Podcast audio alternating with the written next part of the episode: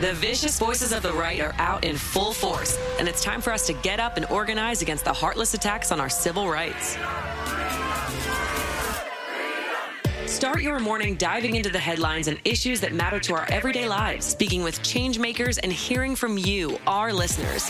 Hear your host, Zerlina Maxwell, break down the top news, push for solutions from officials who represent us, and call out the misinformation and hypocrisy that surrounds us. Plus, the engaging stories that keep you energized. Get your morning boost of politics, culture, and everything you need to start your day. It's always darkest before the dawn, but the dawn is here shining a light on the ruthless forces across the aisle and rising for a brighter future for all of us. This is Mornings with Zerlina.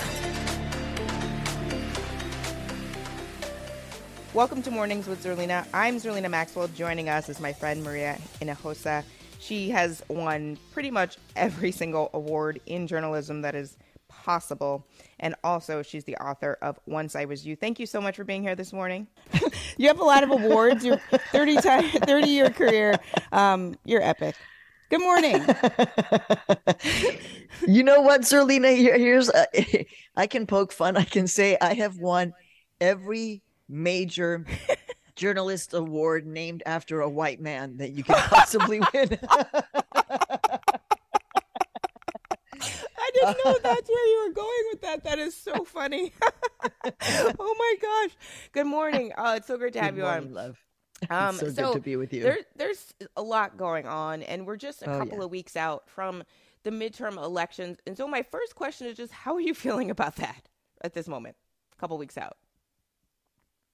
Oh, you know, I I'm I'm it's kind of low key guerrilla warfare internally in my home. Mm. Um from or, or my emotions because you know I'm going from very you know very potentially interested and excited with certain things that I'm hearing and then I hear other things that it's just like okay that that bubble burst um I'm deeply concerned about the state of our democracy I'm deeply concerned with the Democratic Party and its messaging and what I believe is a failed opportunity Mm. that that still really rests on the failed opportunity of the Obama administration in its first term is to understand more closely how potentially more progressive this country is and could be if you give them a path.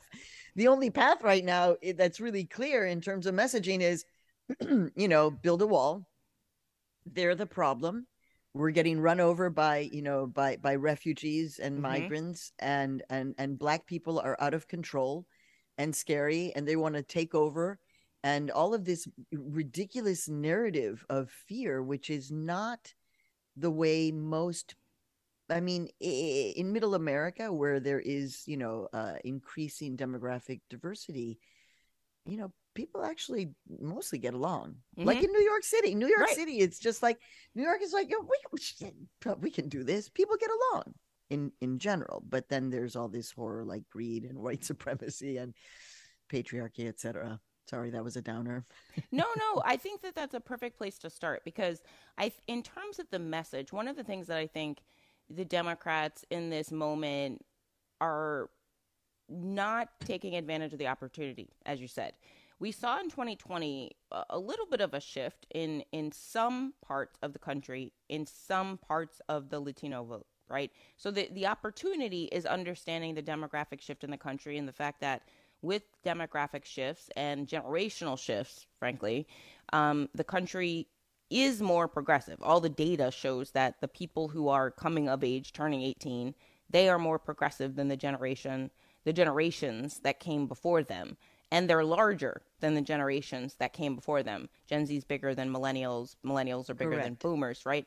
So, Correct. so it's so clear that there is an opportunity if the right message and strategy in terms of turning out those people right in terms of the path um you know is clear but there's so many like voter suppression laws passed after 2020 Uh, one of the questions i had for you and it's a perfect time to ask is how does how do the voter suppression laws that were passed in states like Georgia, which is having significant demographic shifts, or in Arizona, which obviously um, has under undergone significant demographic shifts, how does that how do those laws impact the ability of Latino voters to actually exercise the power that they have in terms of their numbers. Well, it's not a surprise. it's just not a surprise. The the states that you mentioned, for example, let's just take those two, Georgia and Arizona. Why did both of them go blue? Mm-hmm. Because it was because of the Latino Latina vote, and, and led by black women, obviously. But it, the trending is with these. If you make that connection, right, between Black Lives Matter and pro immigrant rights and understand that immigration is a black issue mm-hmm. that Latinos and Latinas uh, identify uh, with Black Lives Matter the way my mother identified with the civil rights movement and and Martin Luther King even though we were not black uh, that if you understand this connection and this potential of what you said right on the right on right on the nose right it was a younger and larger percentage. Who are they? So I'm just going to drop another little piece of data, which, you know, when I found this out, I was like, okay, it's another one of those data points that is going to stick with you and it's going to mm-hmm. stick with you. It's about the median age of Latinos and Latinas in the United States of America. The median age. Do you know what it is? I don't know enough. I know that it's very, it's like in the 20s. It's, is it? Used to be 18. Okay. Used to be 18. It's 11.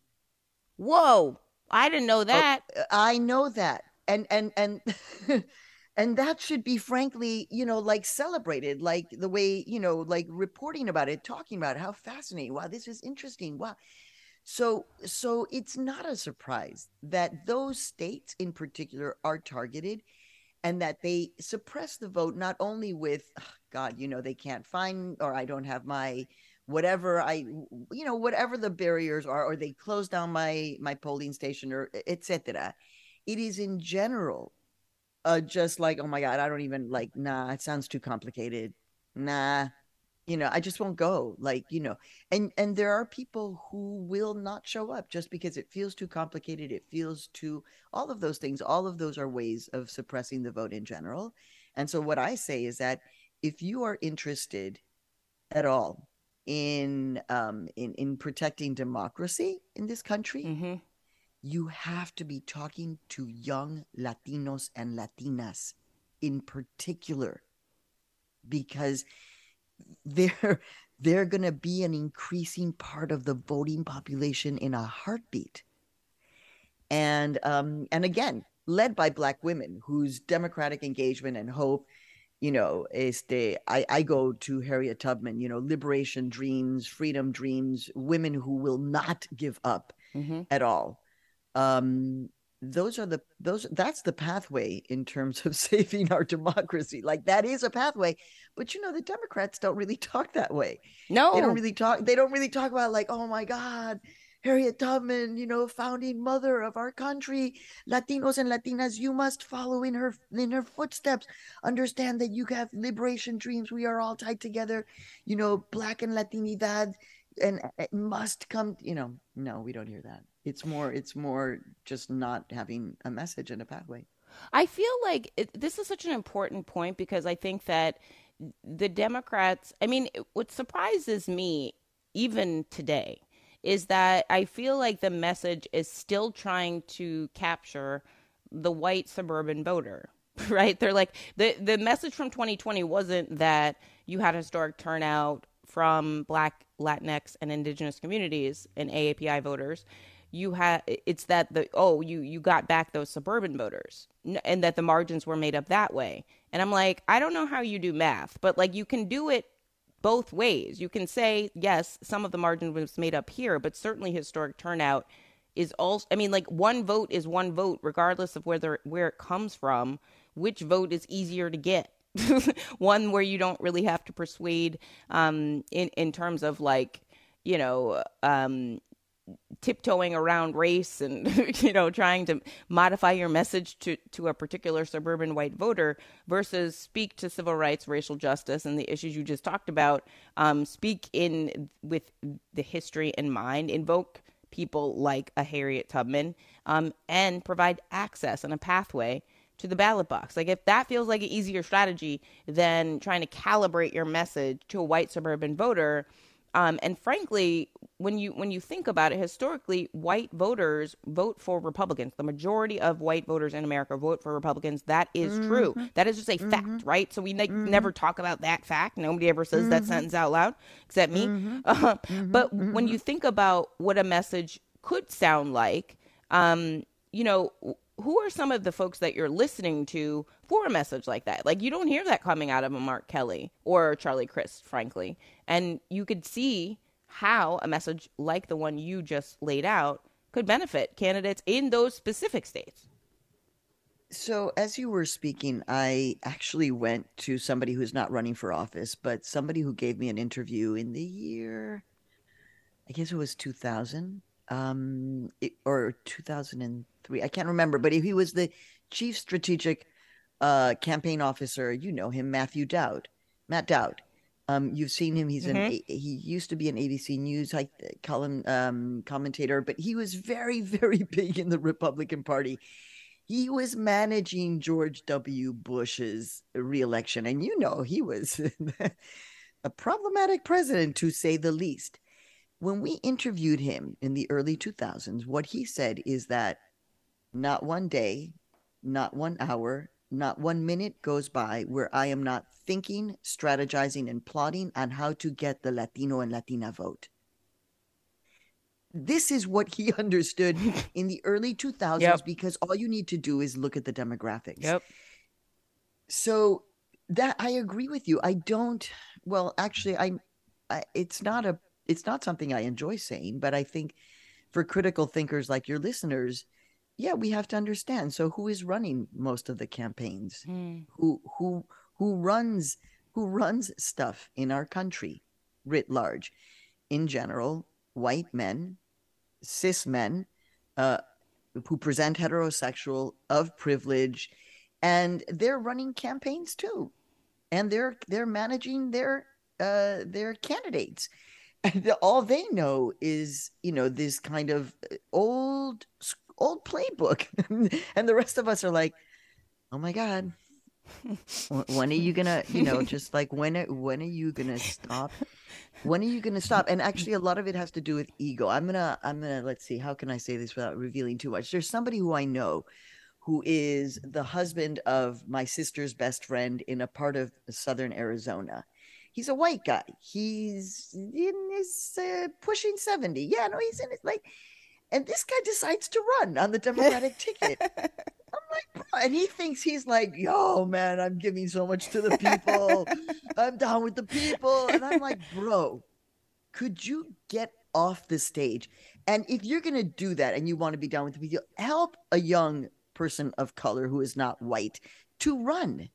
Help them. Okay, help them figure out how to do don't but don't take up the space and this is what i see in general is that they just don't you know alexandria ocasio-cortez eh, is the most fascinating politician in the united states right now.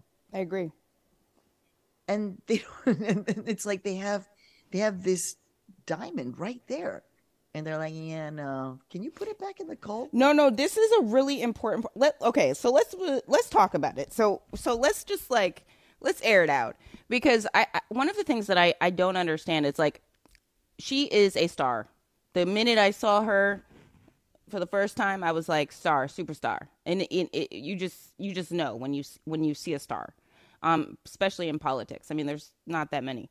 Um, so you know, you, you, when you when you really see a, somebody that is shining like a diamond, like you said, um, you you wonder why she isn't utilized by the Democrats. I mean, in, in strategic ways, she can be utilized in specific ways, especially in the midterm election season. And it feels like part of the hesitation is the fact that they are they get nervous about some of the attacks that are lobbed at her by the right wing. I mean, the right wing is obsessed with her. There's like a New York Post story about like, you know, that she curled her hair, you know, like every hour there's like an AOC update. Something something's going on with AOC and like she's not even doing anything. She's like living her life. And for the most part, she's like she does she doesn't do a lot of interviews. Like she does like one interview like maybe a quarter. You know what I mean? She's not overexposed. She's very obviously very smart. She's very savvy and understands what's going on.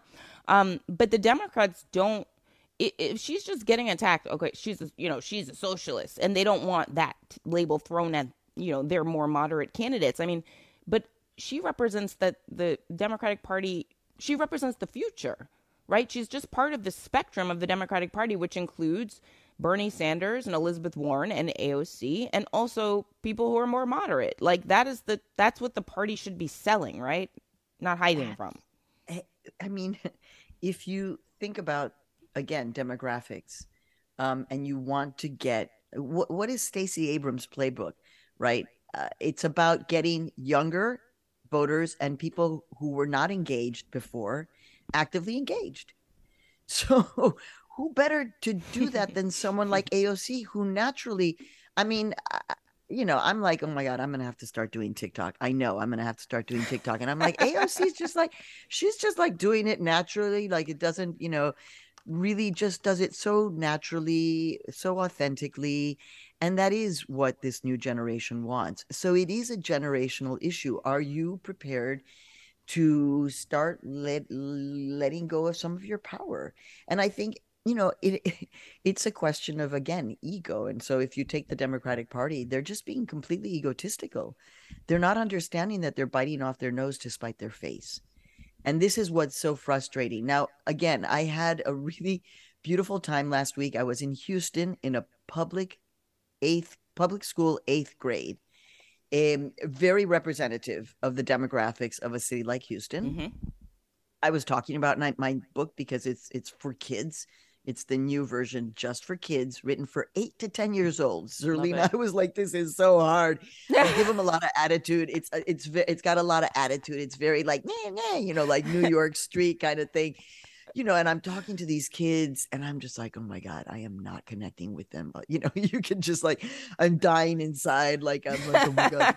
Because eighth graders, you know, you eighth graders are the, that's the hardest grade. grade. Oh, Actually, from yeah, teachers, I've heard that's a very yes, difficult age. Yes, because we thought when we were in eighth grade that we were all that, when in fact, you know, you're not, but you're trying to be. Anyway, and my whole message to them was uh, yes about the book about understanding your history understanding the history of this country you know from a perspective that is not white. Um, and and but then it was like yo i'm a democracy junkie. And i wrote it on the whiteboard. I was like i don't know if this is a good thing to say but it's the truth. I'm, I'm like this is who i am everything that I do is motivated by democracy, by understanding that democracy is, you know, my mom taking me out to a protest when I was eight, a civil rights protest.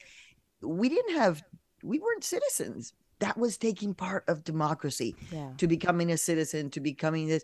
And so I'm like, and the whole country is watching Texas, everybody. And they're just like looking at me like, let me tell you, at the end, they all wanted hugs from me all of them came up to me and they were like, hug, please, hug, another hug. And so this makes me hopeful because it really was a message about democracy. I was like, as soon as you turn 18, you're going to register, you're going to do this, you're going to make sure that their parents, if they can vote, that they're voting, blah, blah, blah. And talking about to them, like, hey, Texas voters, everybody cares. So when I see that, I do get hopeful. But then, you know, the other thing that was just such a downer for last week, as you know, Zerlina, one of the most depressing and there have been depressing moments mm. but this los angeles city council oh my gosh. horror? Yes. i spoke um, to speaker pelosi about it. We just played it. Yeah it, it was horrifying. I listened to as much as i could stomach. Oh god. Now it is important right that we realize this is not new and that's what we'll be talking about on on our show and in the thick right? There's there's a history here and so now all right we're going to go deep. I do think that I don't know that this generation, this younger generation, will identify more closely with Black Lives Matter, mm-hmm. the way we identified with the civil rights movement. But when you have this kind of ridiculousness, this kind of disgusting horror, it um, it just takes us back. It it really it really does. Um, and, and in a lot of ways, I think one of the moments that we're in. I mean, there's so many different things intersecting because we've we've already talked about um, the civil rights movement and Black Lives Matter, um, and that history. But we're also in a moment where Roe is gone. We we ended Roe versus Wade, and we we often on this show talk about the impact of that decision, not necessarily like the politics of it or like you know the pol- politicians and their personalities, or even the, the personalities of the justices themselves, but more so the impact that ruling ha- has in in the present and will have going forward. And one of the things that I think a lot about is the fact that disproportionately it will impact black and brown women. And I focus a lot, obviously, on the black women and because of the, you know, maternal mortality crisis that has mm-hmm. been, you know, in the headlines, well, ever since Kamala Harris became vice president because she made us all focus on that. But when I think about the way abortion as an issue in this moment is playing into the midterms, how do you see it? Because I think it's complicated um, you know, uh, abortion, I think, as an issue, um, even when you talk about black voters, you know, who are more conservative on many social issues because a lot of them are go to church and um, are Christian. Um, but similarly, there's a large portion of the Latino vote that is Catholic and religious and maybe socially conservative on many issues. But does that translate into voting that way on abortion in a moment where they're disproportionately impacted by a ruling like the one in Dobbs. I mean, how do you see it? How do you see it playing out? Because I think it's complicated, but it's also something that I think could galvanize um, mm-hmm. Latinas mm-hmm. um, going mm-hmm. into the midterm elections. So it is complicated, and I um I I try to own up to when I don't make observations correctly, and I think one of my miscalculations in 2016 was not understanding the impact of the abortion issue on particularly Latina and Latino voters in Florida. Mm. Like very, very zeroing in, like, wow. So they are evangelical. They are they are very pro immigrant rights. Um, and on a justice scale, they would probably say that they're even pro Black Lives Matter. But but that they they say that humanity extends to no one can get access to an abortion, which is the most inhuman, actually, decision that anyone can make for someone else. You you don't have that right. Um, so I think it I miscalculated in how big it was, particularly in that state, and I think that in general, with an increasingly conservative Latino and Latina evangelical vote, the issue of abortion is it will move people. Um, mm. I have said that for many young Latinos and Latinas, their first protest we, may not be a pro immigrant rights protest. It may be an anti abortion rally. Mm.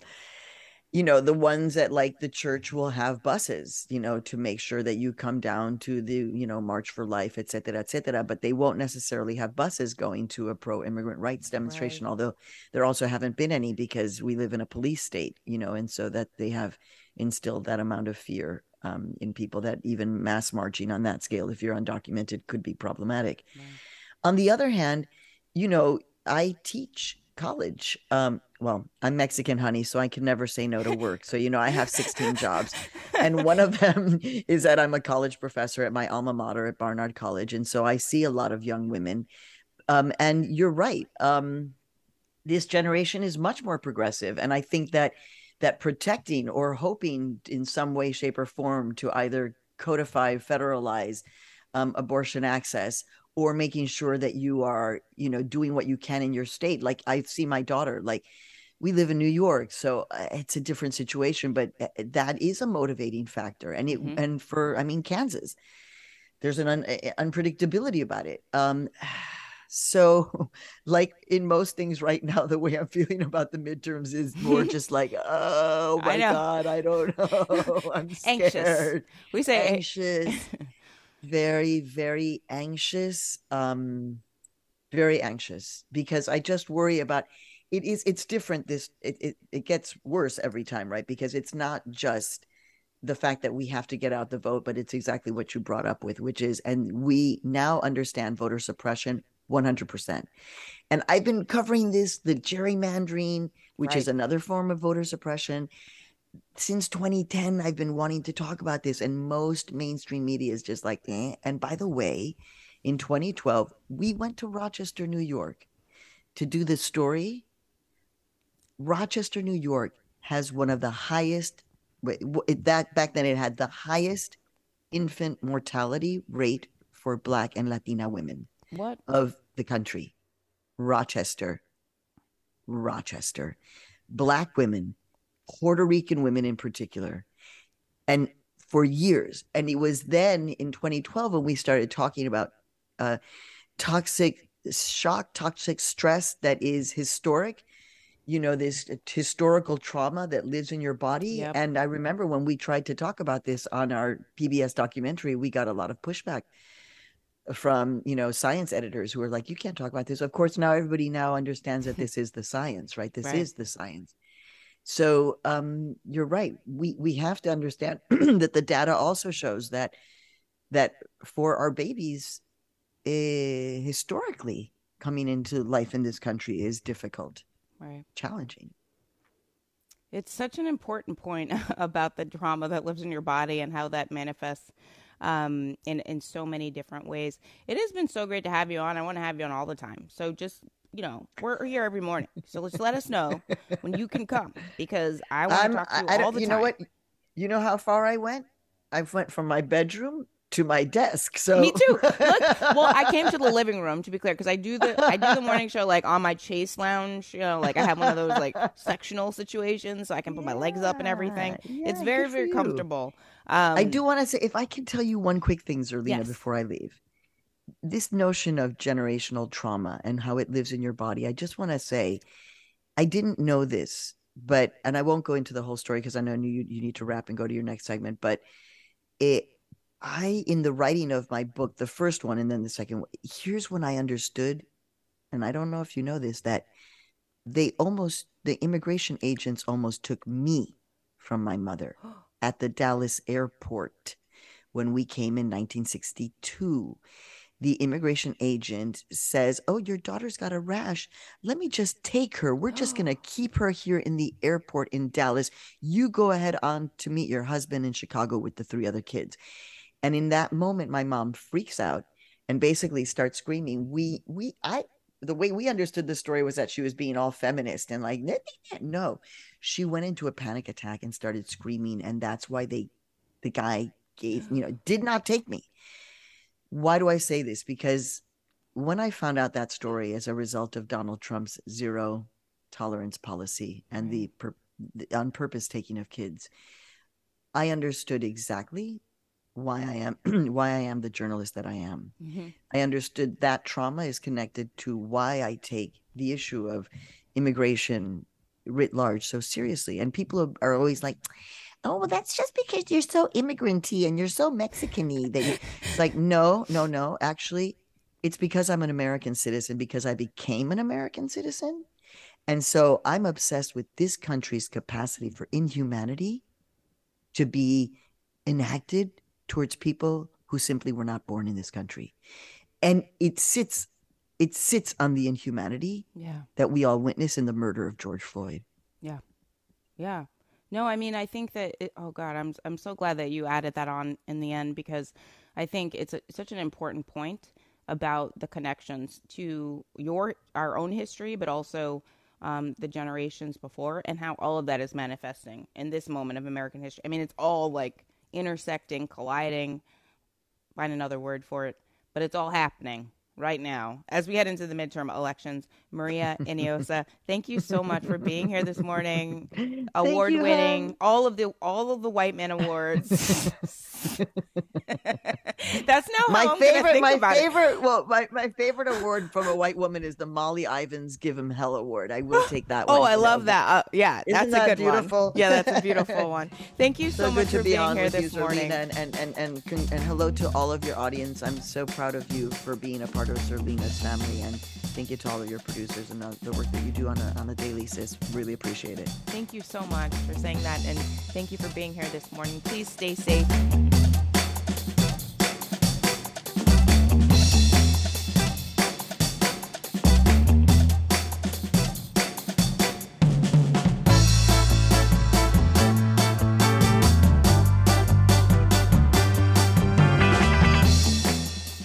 Thanks for listening to Mornings with Zerlina. Check in for new episodes every weekday.